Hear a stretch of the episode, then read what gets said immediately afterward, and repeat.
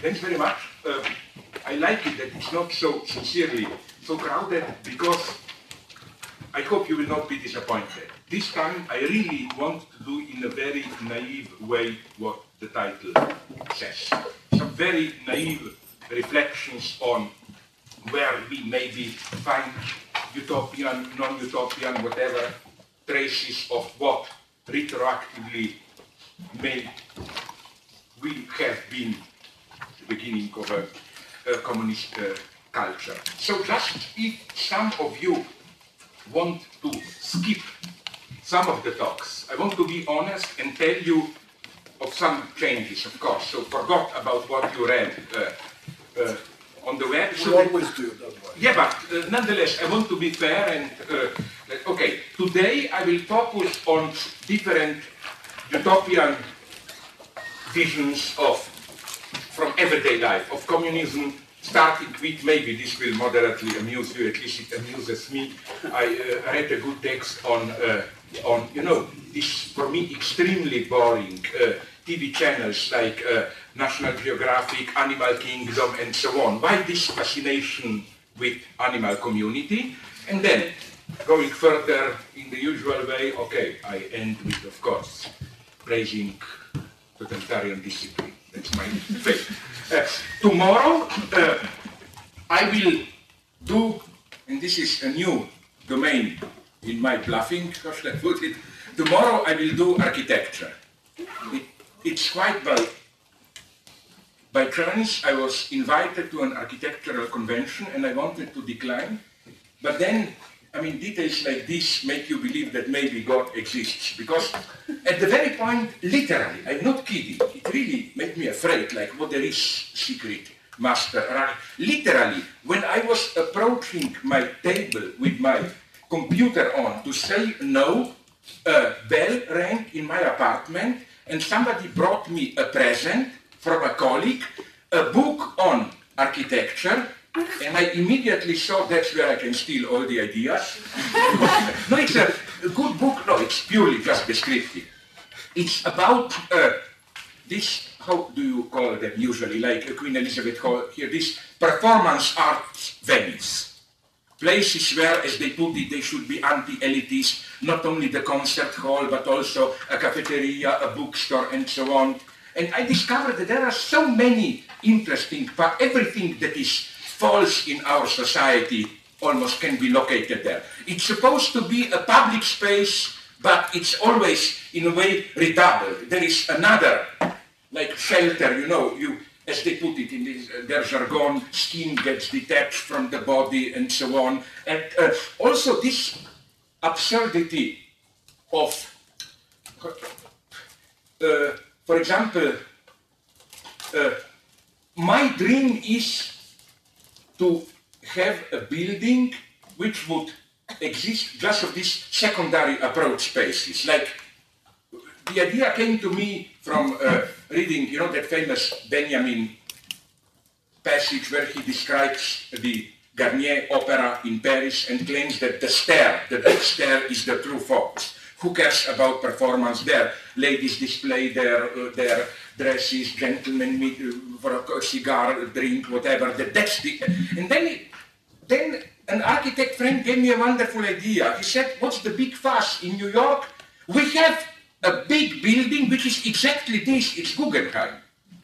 If you were there, it's just one big stair down. And I claim that the proper way to perceive Guggenheim is to reduce paintings there just to a secondary decoration. It's a place where you go up to slowly walk down and talk and so on. So again, what's the ideology there? I, I think, uh, again, it is quite incredible. I will show you some pictures. Why this interests me? Because this is, I claim, ideology at its purest today. It's interesting. I got interested in what goes on in architecture because architecture, let's not forget, this is where they screw us up. I mean, my God, they they construct, they form the very space where we spend all the time. And it's interesting how the architecture, which is architecture, how should I put it, for the media to be reflected, architecture which is built but it's built so that later books are written about it. This is maybe 2 3%, but this is what everyone talks about, like the big name, but there are others, name them. Even I learned some of these names Frank Gehry, Koolhaas, uh, uh, Libeskind, and so on. But I claim this is architecture as pure ideology. And here I part even from my good friend Fred Jameson, who thinks that, for example, Gehry can be redeemed. I think no. I think the first communist move here would be forget about this guys who do these symbolic places which should revitalize the city. What interests me are two things. First, what about those 95% even more anonymous architects who just do it, nobody even notices it, and even more interesting. And now I ask my friends, I was told that some studies are made about architecture in favelas, in slums. Because contrary to what you think, it's not pure utilitarianism there. It's not you just grab what you have, some old uh, corroded metal or whatever. No, it's uh, what makes it so interesting. And if there was an almost transcendental experience that I had in at this in Melbourne, in Australia, this architectural conference, it was how uh, I got engaged in a debate with a guy who wanted to be a leftist, but turned out to be what I call a co liberal communist leftist, this extremely rich but progressive, you know, like, if I may be a little bit nasty, probably similar as the guys I was told, I don't know their name, that when we had a couple of months ago the communism conference, some group of architects protested. No, how can you charge so much? And then we did a little bit KGB inquiry and discovered, I mean, of course, extra rich and so on and so on, they can well, they can afford to protest, no, because they are used to conferences where you have good George Soros and other sponsors, so they don't need uh, the participants to pay. Okay, so one, there, he wanted to do the politically correct, proper thing, so he presented two images as extreme good, extreme bad.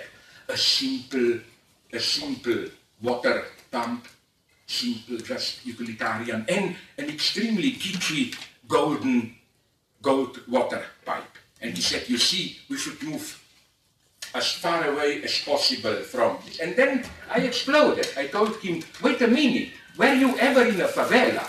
The moment they love this extremely vulgar kitsch in favelas, if they can get it. On the contrary, it's rich people who like to play this simple functionality and so on and so on. So again, it's full of ideology. This is tomorrow. Then, uh, then uh, on uh, Wednesday, we will do something for which I hope you will have some patience, but it's my favorite part, like my, all my love is there, Wagner, to convince you that Wagner was struggling with a communist project. Of course, it's a total rehabilitation of Wagner. I will show you some clips and so on. I will simply focus on a big problem. Like, if you are not a little bit a Wagnerian, skip it.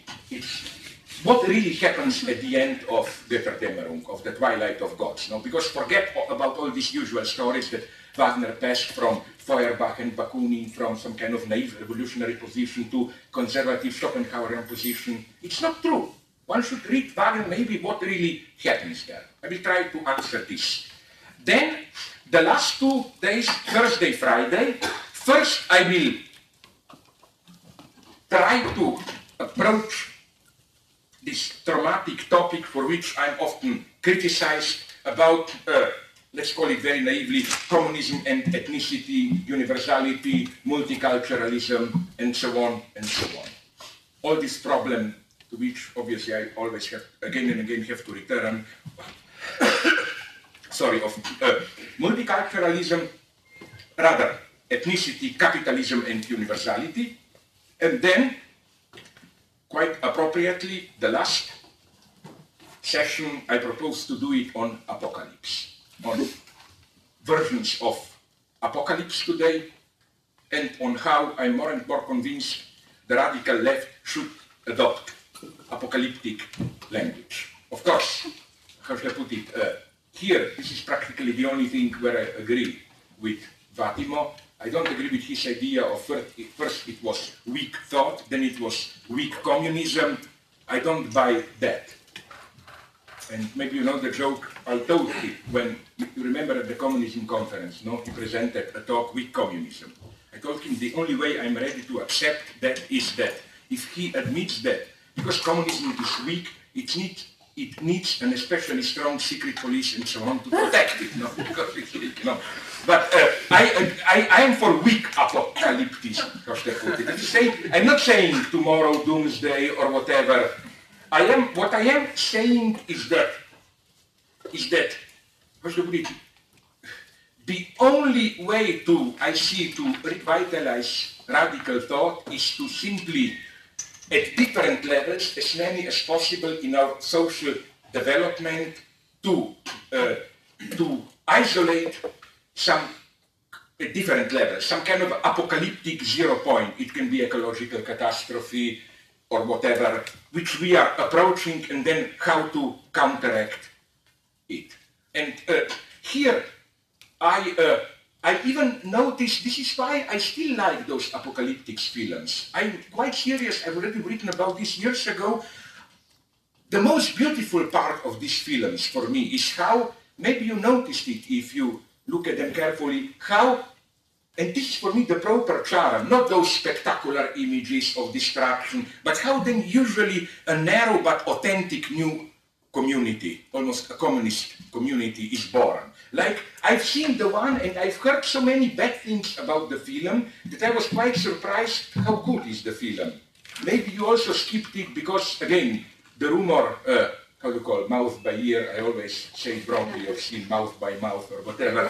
the rumor is that it's a failure. you know, based on Saramago novel, Blindness. I think it's quite a nice film and very nice how from all that, it's as if they go through this extreme, almost animal egotism, and then slowly a community is built. I think that here we should look for communist dreams. So now you know when to come. I repeat it, today utopia, tomorrow architecture, Wednesday Wagner, the problem of ethnicity, universality, multiculturalism, Thursday, also it will be, the last two will be then more directly political, and apocalypse and uh, communist dream on Friday. So, okay, let me begin. During a public debate with, and this is one of the unfortunate events where I had to participate, during a public debate with Bernard-Henri Lévy last fall, I think, at New York Public Library, I debated with him. He made a perfect case for liberal tolerance. Something like, would you not like to live in a society where you can make fun of the predominant religion without the fear of being killed for it? where women are free to dress the way they like and choose a man they love, the usual anti-Islamic line of thought, while I made a similarly pathetic case for communism, with the growing food crisis, ecological crisis, uncertainty how to deal with intellectual property and biogenetics and so on, is there not a need to find a new way of collective action which radically differs from market activity as well as from state administration and I noticed, as you probably already noticed, that something was terribly wrong here. We both put it in such abstract, simplified way that we ended up totally agreeing with each other. I mean, what did I say? No, I don't want women to dress the way they dress. No, you shouldn't make fun of religion or what. And even he, you can check it. I think it's available, that part. I never, uh, I got into a one week depression if I see myself on screen. But on YouTube, somebody told me this part is when he even, he said, Bernard-Henri Lévy, he, the liberal anti-communist proponent of, he said, wait a minute, if this is a communism, I am a communist. No, so when I said, when I described communism in such a way that Bernard-Henri Lévy agrees with it, no, then something is wrong. What is wrong? Here I think we find ideology ideology is precisely this leaving out of, how should I call it, uh, uh, background noise, which gives a specific density to these abstract statements. You know, ideology is precisely this violent reduction. When you say, wouldn't, for example, when you defend the West against the third world primitive fundamentalists, and you simplify it in this way, when you say, but wouldn't you like to live in a, and so on and so on, you know, this is how ideology blackmails you. Of course, who would say no to this? So this is what I want to focus on because I think that this leaving out of the background noise, which gives a provides the specific taste, as it were, of what is communism, much more than just what I said, what is liberal tolerance, much more than when than this pathetic uh, description by Bernard-Henri Lévy. This, I think, is maybe utopia at its most elementary. How? Let me begin with a book, maybe I already mentioned it here, but it's worth reading. I think it's reading. I think it's one of the beautiful books written recently. Alan Weisman, The World Without Us, published last year by Picador. It offers this book a vision of what would have happened if humanity, and only humanity, were suddenly to disappear from the earth. Natural diversity blooming again, nature gradually regaining human artifacts, and so on. We humans are here reduced to a pure disembodied gaze observing our own absence. And as Lacan pointed out, this is the fundamental subjective position of fantasy to be reduced to a gaze which observes the world in the condition of the subject's non-existence, like the fantasy of witnessing the act of one's own conception, the parental copulation, or the act of witnessing one's own funeral, like Tom Sawyer and Huck Finn. Along the same lines, a jealous child likes to indulge in the fantasy of imagining how his parents would react to his own death putting at stake his own absence. This isn't this the most elementary sadistic fantasy? You dream about how, ah, but when I disappear and then you imagine them crying or whatever. The world without us is thus a fantasy at its purest. Witnessing the earth itself, retaining its, let's call it naively, pre-castrated state of innocence before we humans spoiled it with our hubris. The irony is that the most prominent example of in this book comes from, and I like this dialectical paradox. You know what is his example where he describes this blooming of nature in the absence of humanity? Chernobyl. He went there and, uh, like, because there we can really see for what's now almost, I think, 20 years, a little bit more, what happened there without human, uh, without human uh, presence. We find exactly the same structure I claim in the very heart of utopia, in Frenzy, the first novella, short novel of the volume Her Body Knows, David Grossman talks about jealousy. He, I think, produces a masterpiece which displays the basic phantasmatic coordinates of this notion. I will talk later, if I will have time, not today, on the other ideological side of this Grossman.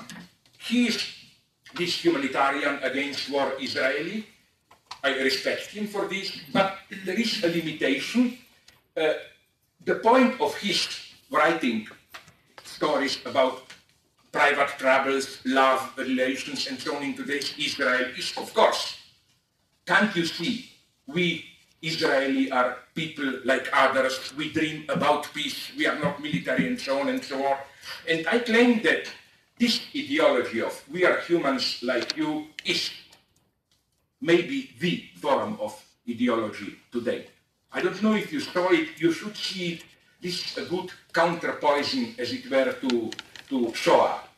Uh, Claude Lanzmann's Tzahal, his five-hour, okay, it's not seven, this time only five-hour documentary on Israeli defense forces. And it's all one big variation of no, the, the Israeli army is not a military, perfect military machine. They are people like us. They cry, they urinate in their pants when under attack. They are human, as one hero repeats again and again. Uh, uh, uh, war is not in our dreams, and so on. So uh, that's the other side of Grossman. But here, I think he does propose a masterpiece on jealousy. In jealousy, that's his thesis, the subject creates or imagines a paradise, a utopia of full jouissance, from which he or she is excluded. And I think the same applies to what we can call political jealousy. From anti-Semitic fantasies about the excessive enjoyment of the Jews to the Christian fundamentalist fantasies about the weird sexual practices of gays and lesbians to the fantasies about what Arabs are doing in their closed circles and so on and so on. And uh, we should also be very precise here. It's too easy to say we just project into it our own fantasies. No, no, no. You know, the slightly more traumatic, unpleasant thing is that we don't project it. People are really doing all that. I think it's way too simple, this traditional Marxist, of some kind of Marxist psychology idea, we just project our trauma. No, the point is that uh, it's real. Thus, this, this also tells us a lot, I think, about the position of the spectator in cinema. We are, by definition, their jealous subject, jealous spectator excluded from the scene we are watching. And now I come to my first point, which I announced. I think this notion of jealousy plays a crucial role in our relationship to what we bombastically tend to call animal kingdom. I would like to give you a couple of quotes from a guy who is an old Lacanian, uh, Gerard Wajcman. I totally disagree with him politically, but here he made a nice analysis. It's from the last issue of Lacanian Ink., a small New York Lacanian journal, The Animals That Treat Us Badly. Here is a quote from his own, uh, referring to his own personal experience. Sorry, I hope this works. Uh, a whole team of tourists traverses the savannah back and forth, arrives on the scene with an engine backfiring and a dust cloud looming to plant themselves 20 meters from three big bad lions. And nothing, as if we didn't exist. Such was my definitive experience with the animal world, a thorough disenchantment, an encounter of the zero type. We do not share animal space. We invade their territory or we cross over it, but we never meet them. The zoo, the circus, state parks, hunting grounds, television channels consecrated to animals, protection societies, nature museums, animal houses. We multiply the places, the occasions of the modes of encounter. But without a doubt, there is no real relationship between man and animal. We come upon them and we watch them pass. That's all that's left for us to do. Watch and look. Of course, we watch them with eyes wide open. Humanity passes its time watching the animals. We have invented all kinds of devices expressly for the purpose. We never grow tired of it. No doubt they represent for us a perfect world. Something strange, different from our own, from our uncertain, screwed up, chaotic mess of a world. All of which makes the animal world look that much better. Sometimes it seems so foreign that we stand before their perfection, perfection, and we are stupefied and mute stricken. And despite our sincere wishes, we wonder whether we could ever be like them, ever become so marvelous a society as have the ants and the penguins, where everyone has his place, where everyone is in his place, and where everyone knows and does exactly as he must, so that everything can keep on in its proper place, so that society can perpetuate itself unchanged, indefinitely the same and infinitely perfect. We've had a hard time of it, finding our places. After the disasters of the 20th century, the animal societies seem to have become the ideal. End of quote. So the fact that the wild park animals ignore the intruding tourist is crucial. It points towards a double movement of derealization, which characterizes utopian fantasies. The scene presented is a fantasy, even if it really happens, as is the case here. And we, the participants, derealize ourselves. We reduce ourselves to pure desubstantialized gaze ignored by the objects of the gaze, as if we are not part of the reality we observe, disturbing the wildlife park run of things with our vehicle, as if we are a mere spectral presence unseen by the living beings in the park. An external observers of the paradise brought to us, we assume the same position as the unfortunate Stella Dallas in the final scene of the Hollywood melodrama of the same name. From, you, you remember, this is the bad mother who sacrifices herself for the daughter. The daughter wants to marry a rich guy. She is so good that she knows that the daughter will find this difficult if she will feel that she's abandoning her mother. So the mother, just to make herself disgusting to her daughter, behaves disgustingly, uh, uh, socially, uh, sexually promiscuous, and so on, so that the, she makes her daughter hate her, so that the daughter can marry and abandon her lower class origins. And then the famous final scene of the film, the marriage goes on in a big building with a big glass door, and from the outside, mother just observes the scene. I think this is a utopia its perfect. Perfect family is created, the observer is reduced to a pure gaze. Which is why the horrible thing, the most anti-utopian thing is when we become aware that the scene there is staged only for our gaze. Do you remember uh, two years, some two years ago, I think, there was one of these famous photos of, of some tribe in the Brazil jungle which allegedly uh, didn't yet meet developed. And you have this famous photo of their painted skin and just shouting, looking up at the camera. This is the paradise disturbed. That was horrible for us. This utopia accounts for two further phenomena of our recent culture. First, why is the Darwinist reduction of human societies to animal ones the explanation of our human achievements in the terms of evolutionary adaptation, why is it getting so popular? Pop scientific texts abound in journals and reviews reporting on how scientists succeeded in explaining apparently crazy or useless human practices as grounded in adaptive strategies. Why useless luxury? To impress the potential sexual partner with our ability to afford such useless excessive luxury and so on and so on.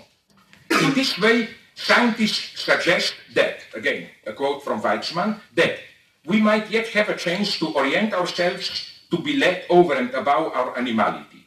If the subject has a nasty habit of fooling himself all the time, we must bear in mind that nature is never mistaken. Salvation will come in our being, in our being animal body, genes, neurons, and all the rest of it.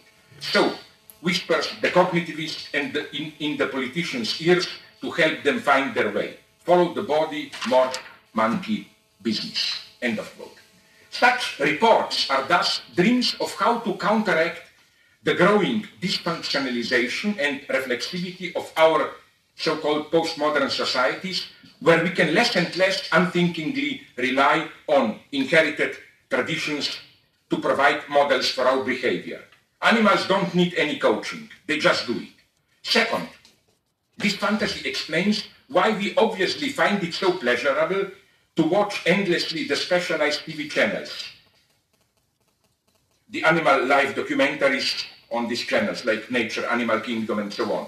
They provide a glimpse into a utopian world where no language and training are needed a harmonious society in which everyone spontaneously knows his, her, their roles. Another quote from uh, Wajcman, man is a denatured animal. We are animals sick with language. And how sometimes we long for a cure. But just shutting up won't do it. We can't just wish our way into animality. So it is then, as a matter of consolation, that we watch the animal channels and marvel at a world untamed by language the animals get us to hear a voice of pure silence. Nostalgia for the fish life. Humanity seems to have been hit by Cousteau syndrome. Reference to Jacques Cousteau. This is why the case of National Geographic, the journal even more than the TV channel, I think is so interesting.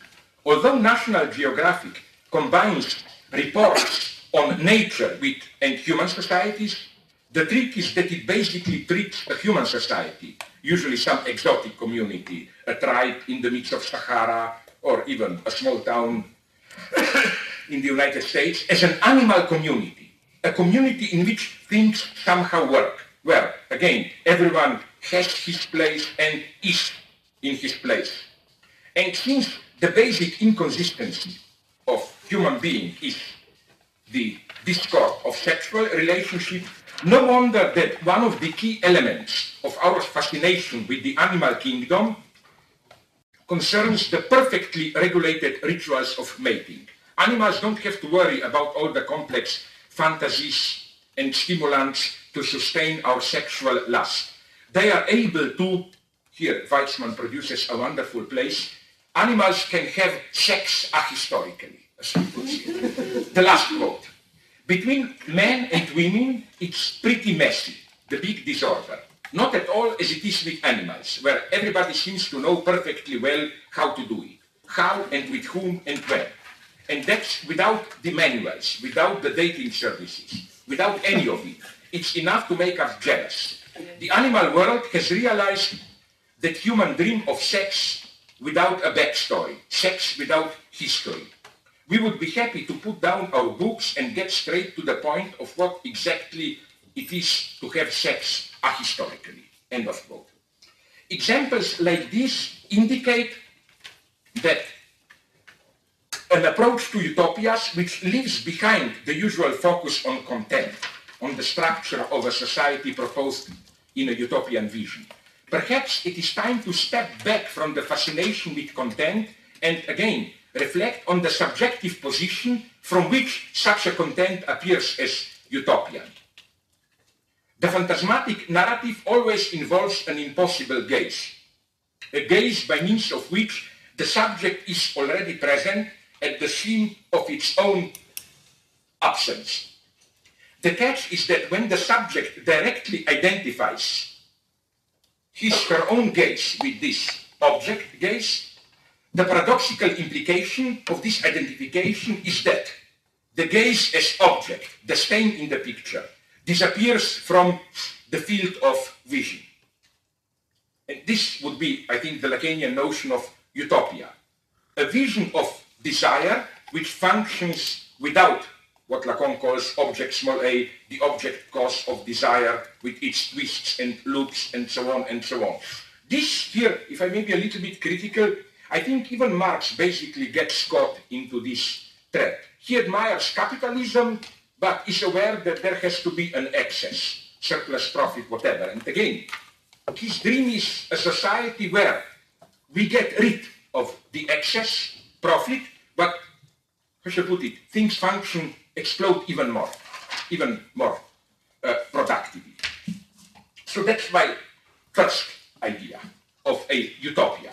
And of course, it's a critical point. If anything, when we imagine capitalism and the end of capitalism, going over to communism, we must be very careful not to fall into this trap, into, you know, implicitly adopting the position of this pure gaze, where the price we pay for this position of the pure gaze is that, again, the, the obstacle, the paradoxic element which is at the same time obstacle and excess in the object of our gaze, the object small a, disappears. And we have this myth of a perfectly functioning machinery. Again, like exemplified in the animal kingdom.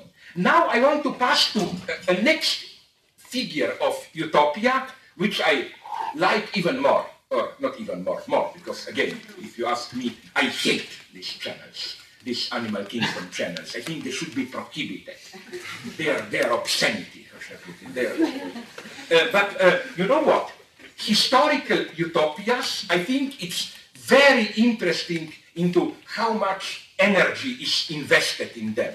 Historical utopias about possible alter alternatives. Recently, I read some two, three books. I became fascinated with the topic of the fall of Rome. Not the big epoch of Rome, it's typical how this also reflects our historical moment, because you are not, but if some of you are old enough, you may remember that after the end of the Cold War, America as the new Roman Empire, what was popular was the great era of Roman Empire. Caesar, you know, all the series, even Caesar, uh, Rome and so on, Caesar, August, uh, and so on. Now, typically, with a little bit more complex situation, American Empire in danger, the, uh, the, the, historical interest has shifted onto that strange, weird era of the, of the uh, somewhere from late fourth or even fifth to seventh century. And uh, it's interesting how all our dilemmas are projected into it. Like you have the pseudo-leftist, I claim, multiculturalist version which celebrates the disintegration of Roman Empire, which tries to downplay a the violence of attacks on Roman way of life and the uh, let's call it in a maybe Western Eurocentric way, the fall in the level of civilization. And I think one should be honest here and don't play this game how it was just a peaceful tradition into more pluralistic multiplicity of kingdom. No, it was a total catastrophe. I mean, you can, you can demonstrate it by very simple archaeological data. For example, if you look at the structure of a not even in the center, even in the province of a typical from second, third century Roman house, ancient Roman house. First, most of the roofs were already with, how do you call it, with tiles, not just straw. And point two, you always find scratch some kind of letters and so on. So some elementary literacy was present even with the lower classes. Point three, most interesting, you find relatively high quality compared with earlier and later times, uh, pottery, amphoras, and so on. What's even more important, and we can determine it because they were all marked with signs where they were produced from totally different parts of the empire. Like it was normal for a farmer in North Africa to have a pottery from, Mar from Marseille and so on. They were high quality mass produced things. If you go to the 6th century, A, all traces of literacy among, lower classes disappear. I mean, these are interesting things. For example, you know that one bordel was also frozen in time in Pompeii. What's interesting is what they found on the wall, uh, numerous obscene drawings, or the best fuck of my life, stupidities like this, written obviously by ordinary customers, prostitutes themselves, and so on. This proves that literacy was something commonly shared also for totally secular, obscene reasons. You find nothing like that in the 5th, 6th, 7th century. Literacy was strictly limited to, not, not even to, to high classes. My God, you probably know that Charlemagne, Charles the Great himself was illiterate. He tried to, but it was strictly limited to church.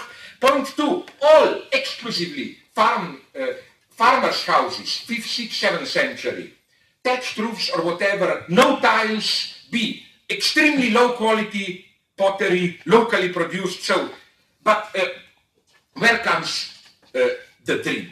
I noticed it shocked me so much how, for example, if you want to study ideology in historiography at its purest, read a book by Ward Perkins, The Fall of Rome. It can seduce you because almost the entire book is about uh, pottery, archaeology, and so on. It just uh, tries to make it just tries to make the point of how this was really a tremendous fall in civilization. Okay, what's the point? Ah, the point uh, gets incredible because uh, it focuses on, and then I started to read other things and discovered that this is the focal point of Western Eurocentric uh, racist anti-Oriental imagination. This idea, they, they try to locate precisely, exactly the point when things may have gotten wrong. It's you, not you. I mean, the Greeks, Byzantium is the guilt of everything. You know what was the situation in the late 5th, early 6th century? Ostro, uh, sorry, Visigoths ruled Rome. Visigothic kingdom. They united Rome and even held part of southern France and so on, southern Gaul and so on. The great figure was uh, Theodoric, their king. Then he ruled all this like from uh, 493 for a couple of years on. And uh, what, uh, what happened then is that uh, Justinian army Byzantium invaded, threw out the Visigoths, and that's within this racist scenario, that's the ultimate catastrophe. Because he brought in the Slavs, brought in you guys. Yeah? Uh, no, Brought in the I'm, I'm proud to, no, no, no, I'm proud to admit this. My God, not only this, I mean, for example, Turkish Empire, no? Everybody knows what was the problem with Turkish Empire. It was very efficient in the late 15th century, it was the most modern everything. Then they were too tolerant. They really played, uh, uh, played the game properly. If you join them, become uh, Muslim, all the high places were open to you. So uh, something happened, I think, in the late 60s, early 7th century. One of us, a Bosnian, Slav, Mehmet Pasha Sokolovic, became the great vizier. The end. Abs- no, I totally admit it. No, but what I'm just saying that how much, so the you know what's the dream here? It's a wonderful, it has its beauty, racist dream that without the, we the Orientals, Greeks, without we Balkan, to cut a long story short, without we invading and ruining it, Charles the Great would have happened already in the 6th century, there would have been no Dark Ages. Because it is true that Visigoths were so fascinated by Roman culture that they didn't try to ruin it, they tried just to incorporate themselves into it. At the same time, they were much more aggressive, vital, as they put it. I don't know what this means, but whatever. So the dream is the following one. And incidentally, this was the original Axis Berlin-Rome. This was Hitler's great dream also, historical. That we would have had this uh, reunion of Roman civilization, which was still alive, with German vitality, which would bring it out of this lethargy and so on. So we will have a resuscitated German Aryan. The nice thing is that even the name Aryan fits here because not in the sense of the Aryan race, but in the sense of, you know, Arius, that Arianism as the early Christian uh, uh, heresy. Uh, uh, Visigoths were Aryans. It sounds nice nonetheless to a Nazi, no? So you see, the idea is that's where things went wrong. And then I discovered, you know that this is a big obsession of right-wing culture already, already at least from the middle of 19th century. The key text is here one of the most popular German novels for boys, this kind of a, the German James Fenimore Cooper, uh, called uh, Felix Dahn, Struggle for Rome. It depicts these Visigoths as a kind of a Nibelung tragic greatness. They knew they can save Rome, but then they are defeated, but they heroically take their defeat and so on. This all this German fatality and so on. And then I then I discovered that there are even a couple of uh, a couple of science fiction novels, like if you are interested, Sprague de Camp, Lest Darkness Falls from 1941.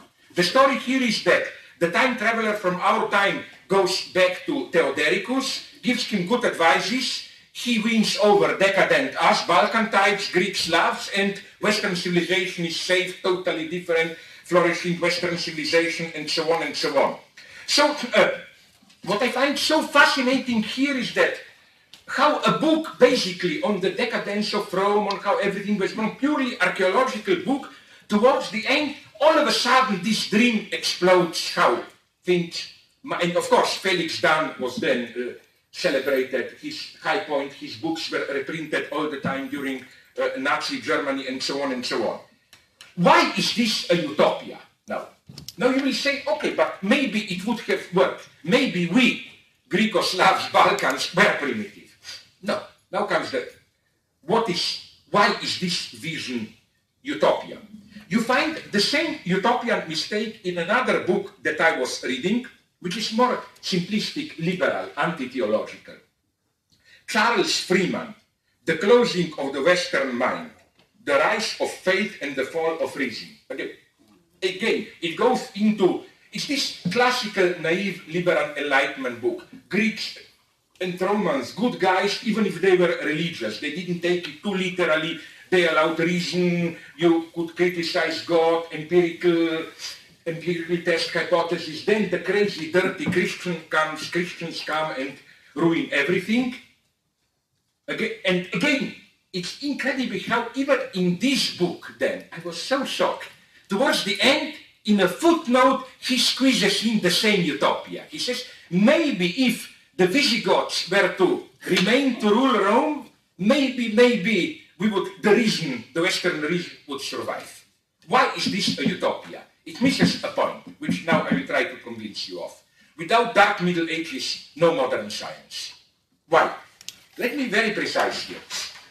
The thesis of this guy, Friedman, is that, uh, again, in late antiquity, uh, uh, Aristotelian secular empirical reasoning disappears. We have this fanatical, obscurantist, middle-aged, anti-irrationalist theology, and then reason makes a return with Thomas Aquinas. Thomas Aquinas is the guy's hero. For him, Aquinas is the return of reason. But my God, if you know a little bit about uh, uh, about uh, origins of modern science, you know that it wasn't Aquinas. It was the Platonic returns precisely with people whom we know uh, as usually as voluntarist decisionists and so on. The origin of science is not this rational vision of uh, ordered universe. It's Duns Scotus. Uh, you know this voluntarism when you say if God wanted it even four uh, two and two would be five and so on. Uh, why? Because we have to be very careful what kind of reason really returns with Thomas Aquinas. It's this uh, Aristotelian reason, which, and this we should never forget, which is the reason which is, let's call it in continuity, a teleological reason in continuity with our everyday common sense. It's the notion of a close, well-ordered universe from lower to higher, teleological order, and so on and so on.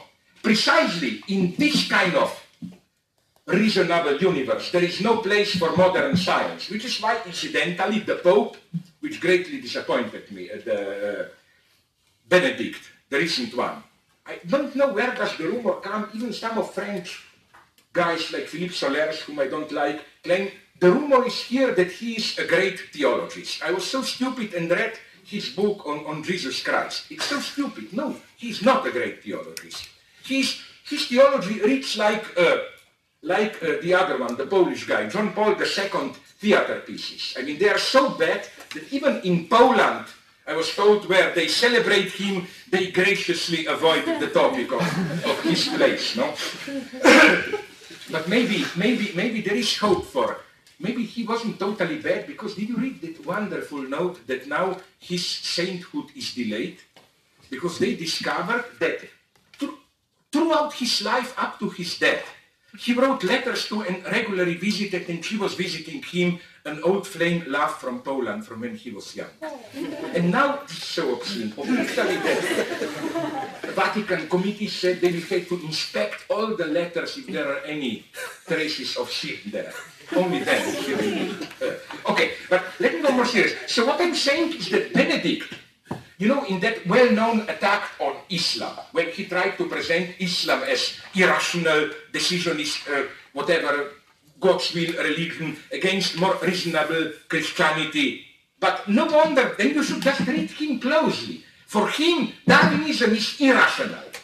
Why? Because things just happen in a totally contingent uh, way with no purpose when, when he speaks, the Pope, about reason, he speaks about this Aristotelian, uh, Aristotelian teleological reason. So again, the paradox is that in order to create the conditions for modern science, this, should I call it, spontaneous Aristotelian teleological reason, our world is a meaningful, well-ordered totality, you know, gradually from lower to higher, uh, and so on and so on. This has to be destroyed. And for this, the so-called dark ages were needed. Which is why, now comes my little bit of uh, theological historiography, which is why I think we should absolutely rehabilitate. I hope they will accept it. I propose now to Verso, you know that revolution series where they were crazy enough to publish by Robespierre, Mao, and Trotsky. I propose them to do Tertullian as a big leftist figure progressive. You know what is Tertullian known? Even if you don't, you've heard at some point. The idea is that he was the, the most crazy of irrational, that he said that infamous credo quia absurdum. I believe it because it is absurd. Now people usually read this as the assertion of this total madness. True faith just sticks to it even if it's totally irrational and so on and so on. But wait a minute, I did something very simple.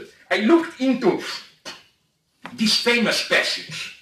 It's from his, uh, it's from his uh, on the flesh of Christ. And you discover first, as it, as it is usual with this well-known quote, that of course Tertullian never said this, no? He said something much more interesting. He said, he said, he wrote, it is certain because it is impossible. And replace impossible with real, Lacan says, impossible real, it is certain because it's real. Oh, our guy. But okay, here is the, the entire quote. The Son of God was crucified. I am not ashamed because it is shameful. The Son of God died. It is immediately credible because it is silly. He was buried and rose again. It is certain because it is impossible. It's certum est quia impossibile in Latin, this last word. The first thing to bear in mind here is that Tertullian was absolutely not an opponent on reason. In his own repentance, he emphasized that all things are to be understood by reason. Quote, reason, in fact, is a thing of God, inasmuch as there is nothing which God, the maker of all, has not provided, disposed, ordained by reason. Nothing which he has built should not be handled and understood by reason. So he was absolutely not, in this sense, an irrationalist. He even showed a deep respect for great pagan philosophers. Another quote from De Anima. Of course, we shall not deny that philosophers have sometimes thought the same things as ourselves. Tertullian even called Seneca saepe noster, almost one of us. So one should reject the popular reading according to which Tertullian advocated a crazy irrational belief into something obviously absurd, something that runs against our reason and the evidence of senses. The quoted passage from On the Flesh of Christ is part of a polemics against Marcion, who, dismissing as absurd the notion that Christ can be embodied in a human flesh, reduced Christ's incarnation to a mere phantasm. Christ didn't have a real body, he didn't really suffer. The measure which makes the belief in full reincarnation appear absurd is thus not logic, but custom, convention, not reason as such, but common wisdom, the space of what is conventionally acceptable. It is when measured by this standard that the death and resurrection of Christ appear impossible. Impossible is here meant rather in the sense of how can you do a horrible thing like that? It's impossible. Aren't you ashamed? The idea that God himself can die in pain on a cross, humiliated, punished as a common criminal, this is impossible, dangerous, shameful, absurd, and so on and so on. Now you will say, but nonetheless, Christ's re resurrection is impossible in a much stronger sense.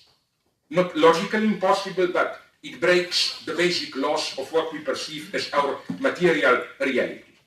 But here, I think we should say that this is what science is doing all the time. All modern science is on the side of this. It is certain because it's impossible.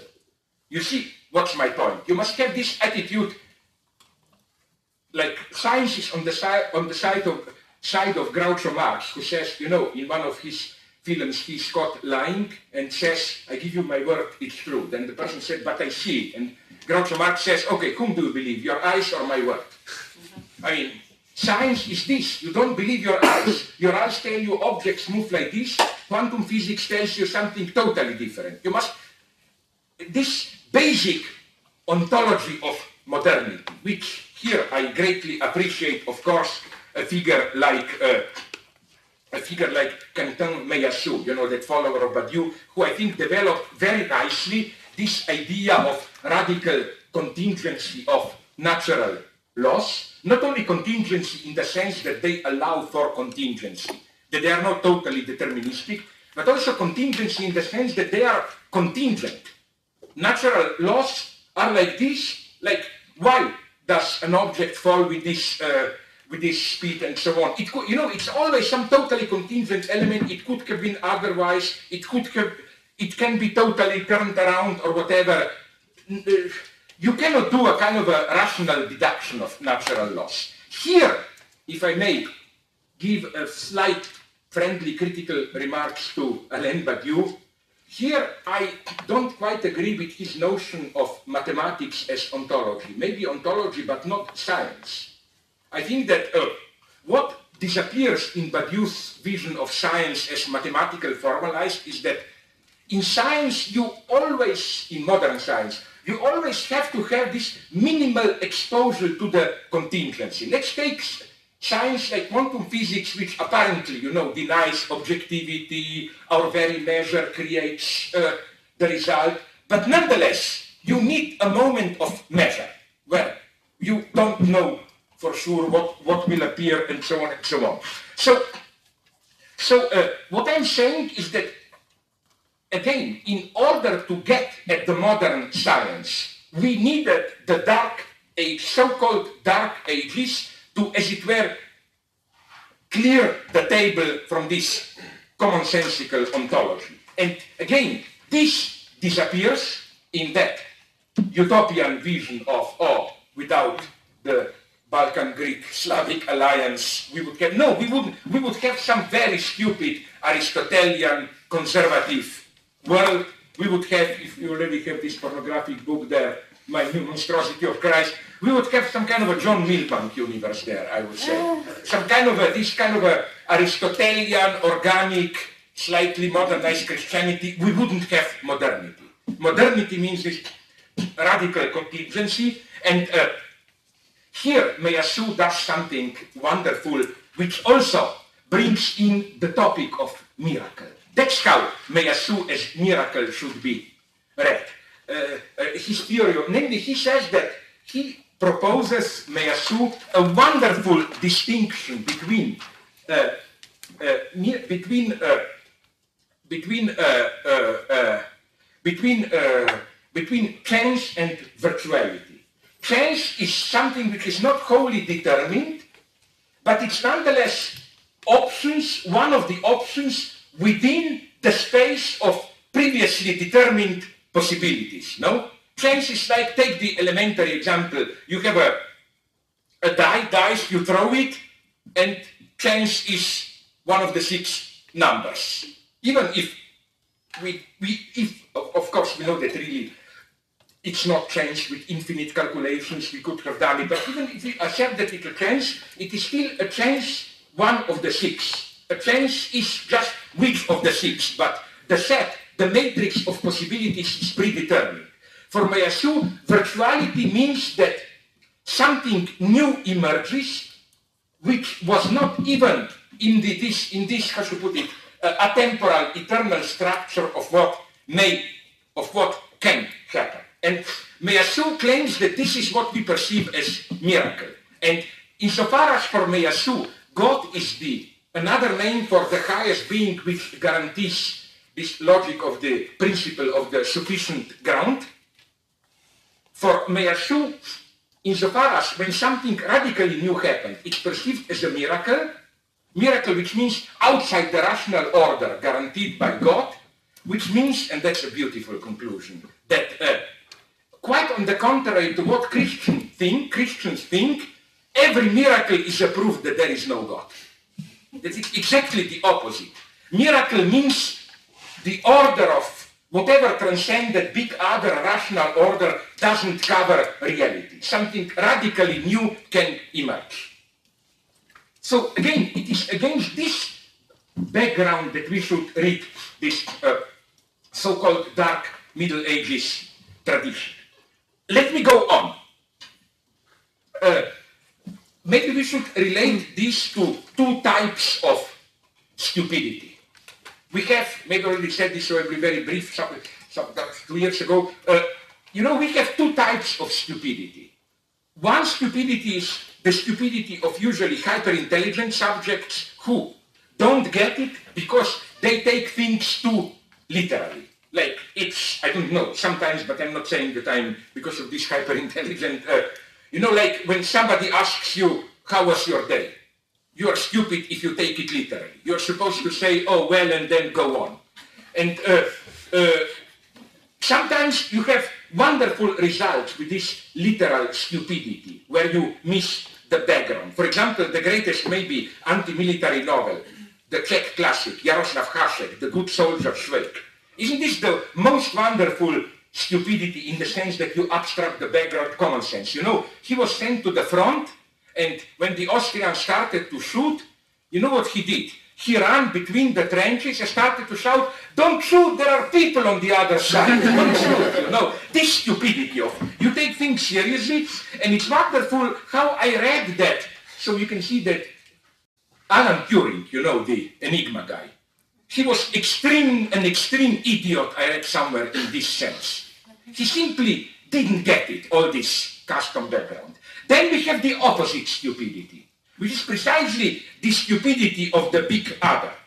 The stupidity of people who are so much in this, embedded in this commonsensical thick background, that they simply cannot distantiate themselves from it. The example of this stupidity would have been in detective novels, the companion of the big detective, Hastings, Watson, and so on. He is this kind of common sense uh, stupidity.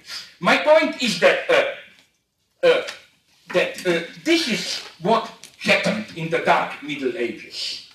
The, the rule of this second stupidity, this common sense stupidity was broken so that the space for this creative stupidity, where you are really too stupid to get the, to get the background. And in this way, missing the background can invent something new. Okay, now if you allow me just a little bit more, now comes at least the part which is for me the most beautiful. Uh, uh, I think that if there is a writer who was stupid also in this first sense, it is Franz Kafka. What he does is that he precisely, how should I put it, he presents the first type of stupidity, which is a very logical stupidity, as something customary as the second type of stupidity. He knows how to present as the most common thing this purely logical but crazy universe which ignores all the rules. So no wonder, I will do it now, you can find the whole text in a short essay published by me on Lacan.com on, on Kafka and his last poem, sorry, his last short story, Josephine the Singer. I think no wonder that I agree here with Fred Jameson, Franz Kafka was the one who gave us one of the most beautiful communist utopias. It's again about animal kingdom, but slightly different. It's not, uh, it's not animal kingdom, it's not National Geographic. It's his very last story, Josephine the Singer or the Mouse Folk. Incidentally, already the translation I claim is false. Folk is German Volk, but in German Volk is people. It's typically how the translation, they wanted somehow to, to, ren, you know, to render it more populist and so on. It's not. It's mouse people. They're people. It's people's republic. It's a communist society, my God. What is so beautiful about this story is that, A, it's the last story by Kafka. He knew he was dying. He knew this is his last thing. Point two, uh, uh, it's the allegory of an artist, the role of an artist in society, but what's so interesting is that there is none of the usual Kafka stuff in it. No, no existential nightmare, obscenity, and so on. It's a very modest story about a thing, uh, uh, poor people of mice and Josephine, their hero, a singer who even doesn't sing very well. She's just piping. But what's the role of this piping? Just to gather the people. A short quote. Since piping is one of our thoughtless habits, says the mouse, uh, mouse the narrator, one might think that people would pipe up in Josephine's audience too. Her art makes us feel happy, and when we are happy, we pipe. But her audience never pipes. It sits in mouse-like stillness, as if we had become partakers in the peace we long for, for which our own piping at the very least holds us back we make no sound. It is her singing that enchants us, or is it not rather the solemn stillness enclosing her, her frail little voice? End of quote from Kafka. So this last line makes the key point. What matters is not her voice as such, but the solemn stillness, the moment of peace, of withdrawal from hard work that listening to her voice brings about.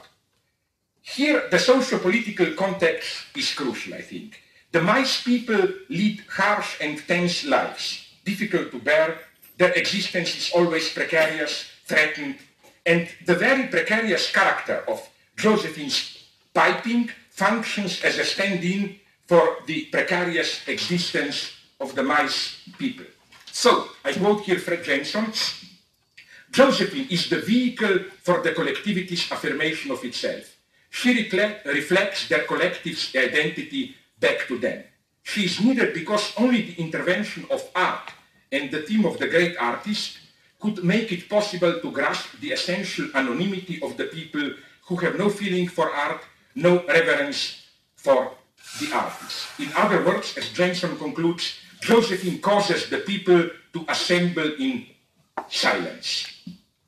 And here the story becomes beautifully, properly communist. So again, you have a bad artist, no specificity, just her voice, she sings, gathers the collective, but the point is that the silence her voice creates, and for this reason, she is not charismatic, the central comical part of the story, if you read it, you remember it, is how Josephine took, takes herself too seriously and she wants some special privileges, greater food ration and so on, but she doesn't get it. She's treated totally as a totally as an ordinary totally as an ordinary person when at the end she disappears, no problem. Her disappearance is unnoticed. And this, I think, is a beautiful vision of some kind of communist utopia, of a radically egalitarian communist society. Which is why Kafka, for him, we humans were too much marked by superego, so she had to imagine this society as animal society. Here is now the final quote from Jameson. It is perhaps the high point of Kafka's tale, and nowhere is the icy indifference of the utopia of democracy more astonishingly revealed than in the refusal of the people to grant her this form of individual difference. Insofar as Josephine causes the essence of the people to appear, she also causes this essential indifference of the anonymous and the radically democratic equality to emerge. Utopia is precisely the elevation from which this species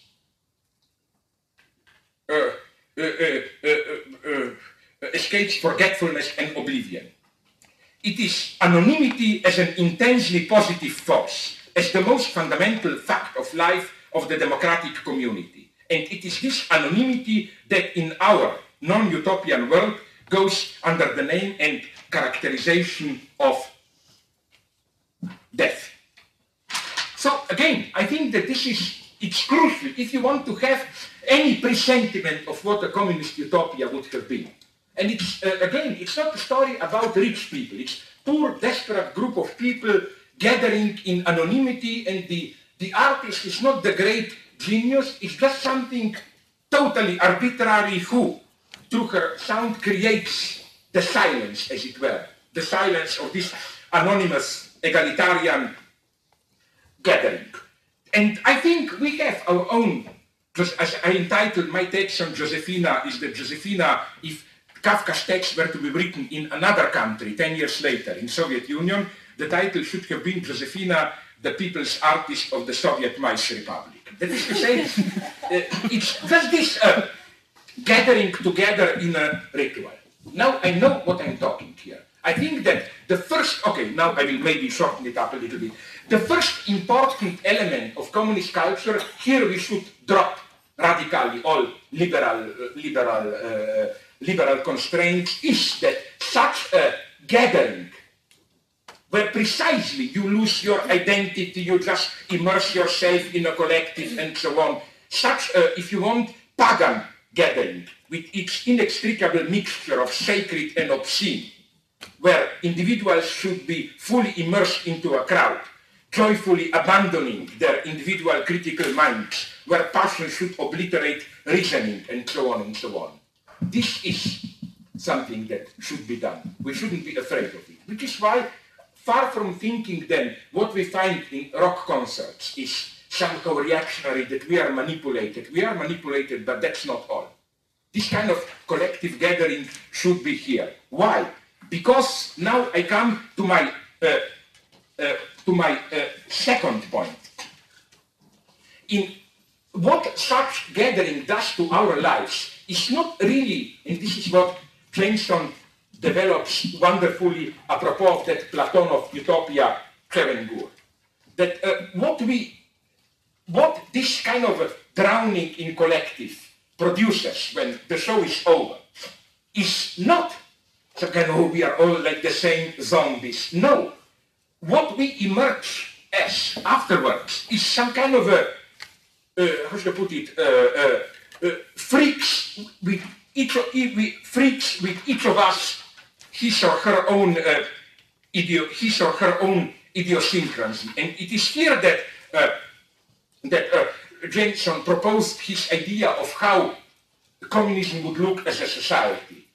It's it's like imagine people where you know maybe you have a little bit of this dream in, if you saw that uh, you can take it with you, Frank Capra. But you know, this idea of maybe even in Dickens, of these crazy large families when you know one is, is a madman thinks in Napoleon, the other one is cutting himself, the third one is dancing clumsily. They're all total madmen, crazy men, but somehow each enacts his her madness, but they, but they sometimes, they sometimes, uh, they sometimes function together. And I think that's, that's the other thing, that uh, in a communist society, like, you know, like, you can have your own idiosyncrasies. You can meet, mix red wine with Coke, that's my private scene. I like it in Germany. This is the most tasteless thing you can do, no? You can, I don't know, you can prefer Daphne du Maurier to Virginia Woolf, which I do, and incidentally, Darian Leader convinced me. I think Daphne du Maurier is a greater writer than that boring snob, uh, Virginia Woolf. You can, I don't know, you can only have sex on a hot radiator. I have a friend who likes to do this, don't ask me why. Do whatever you want. So we have, we have these three elements. And the, but the third element which fits perfectly is that when you, when you play out this collectivity, when you enact your idiosyncrasy, this doesn't drown. This liberates your free mind your universal code reasoning. This is why it always attracted me. I know how manipulated this is, but there is something in it. You know, these famous, famous uh, communities of half, half crazy geeks, uh, computer programmers, how the idea is their mind works perfectly, but each is half an idiot with his own, her own idiosyncrasy and so on and so on. So my final example would have been, and this is, I think, where at least I always fall for, fall for it. There is something, the most beautiful almost communist utopias for me is this uh, science fiction films or uh, not even science fiction films, but the origin is the novel Theodore Sturgeon's More Than Human from 53, still the best. But even today we find echoes from uh, Heroes, the ongoing TV series, to X-Men, to the lowest one, I don't like it, the League of Extraordinary Gentlemen, this idea of a group of, of outcasts, of freaks, you know, each has a certain, I don't know, one can move in space, the other can read the mind, the third one, and somehow how these outcasts form a community. And the community formed by this outcast, I think, is a wonderful, would be a wonderful example. This this coming together of individuals precisely where you don't have to abandon any of your personal, personal freakishness and so on and so on. So again, I think that if you are looking for kind of a communist dream, although I'm not saying it's such a great series, I couldn't watch all of it, look, look at Heroes. So to really conclude, if you give me just two, three minutes, the conclusion of all this would have been that this has consequences for our innermost subjective attitude. Let me conclude with, I don't know if you know what this is, the third wave. The third wave was a famous social experiment at Palo Alto, uh, at a high school there, where uh, some teacher called Ron Jones made this experiment in April 1967. He wanted to explain to his students how could it have happened that Germans obeyed Hitler and ignored Holocaust? So this he, Ron Jones, started with his students a movement called the Third Way. He convinced his students that the movement should have as a goal to eliminate democracy. He emphasized this main point of the movement in its motto. Strength through discipline, strength through community, strength through action, strength through pride. However, after four days, Jones, the professor, decided to terminate the experiment because students became so much involved in the project that they started to denounce their colleagues, uh, that they don't really believe in the project. It, it got crazy. So, Jones ordered them to attend a rally and the next day and explained to them what really happened, that it was really an experiment and that now they can understand if even they could have been so easily seduced into totalitarian discipline, how was it that Germans were seduced by Hitler? To cut a long story short, I'm totally opposed to the lesson from this experiment. I think it's a deep liberal uh, mystification. The thesis that we get here is this boring liberal, liberal Lord of the Flies point, how beneath the civilized surface we are all potentially fascists, the barbarian beast is lurking in all of us, and so on and so on. But I think that uh, what uh, uh, the, the reason I disagree with this experiment is that uh, it constructs a certain opposition. To put it very simply in the, the terms of that old Adorno, in which Adorno participated study, authoritarian personality versus liberal personality. I think that uh, precisely uh, that I think that the trick of this experiment is that they blur a certain crucial line. There is a third type of discipline, which is not liberal society, it is a collective discipline, but for that reason is not a totalitarian discipline. And I think that this is why all liberals like so much such experiments. I think the experiment itself was a mystification. Because where is the third term? Something is missing. What is missing? Look, uh, uh, uh, let me read these mottos again. Strength through discipline, strength through community, strength through action, strength to pride. I'm sorry to tell you, but if this describes an, Eh, eh, an emancipatory revolutionary community, I'm sorry to tell you, I totally subscribe to it. What is wrong with this? Strength through discipline. My God, if you are poor and don't have time, don't have money to buy arms, of course you need discipline. Strength through community, of course. My God, workers unite. Strength through action, of course. Strength through pride, of course. We should be proud. You see the, the mystification. The mystification is that it pretends to cover the entire field. If it mystifies in the sense that it renders invisible a third option, a type of intersubjectivity which precisely breaks out of this alternative fundamentalist and so on and liberal, liberal individualist. And this is why I think that we should start dreaming now about such communities. First, they already exist. I take quite seriously when Marx says how we should look for the germs, for the beginnings, first signs of a new society in our society. Yes, precisely in this kind of emergency state, small communities, communities where freaks gather and so on. These are, there is something unique in these communities. They are disciplined, collective, but at the same time, your idiosyncrasies are allowed. You have discipline, but without fundamentalism and so on and so on. So I think that, uh, and again, they can be even very naive, like, again, imagine when a group gets together certain artistic project, certain creative project, and so on, how things function there. Again, this community of freaks. I think that we should start imagining, practicing this kind of communities, this kind of communities today. I think that maybe this would have been a true cultural revolution. To develop it, it can be done. This is what, when people ask me, but what can we do, we do together? sorry, what can we do today already for communism?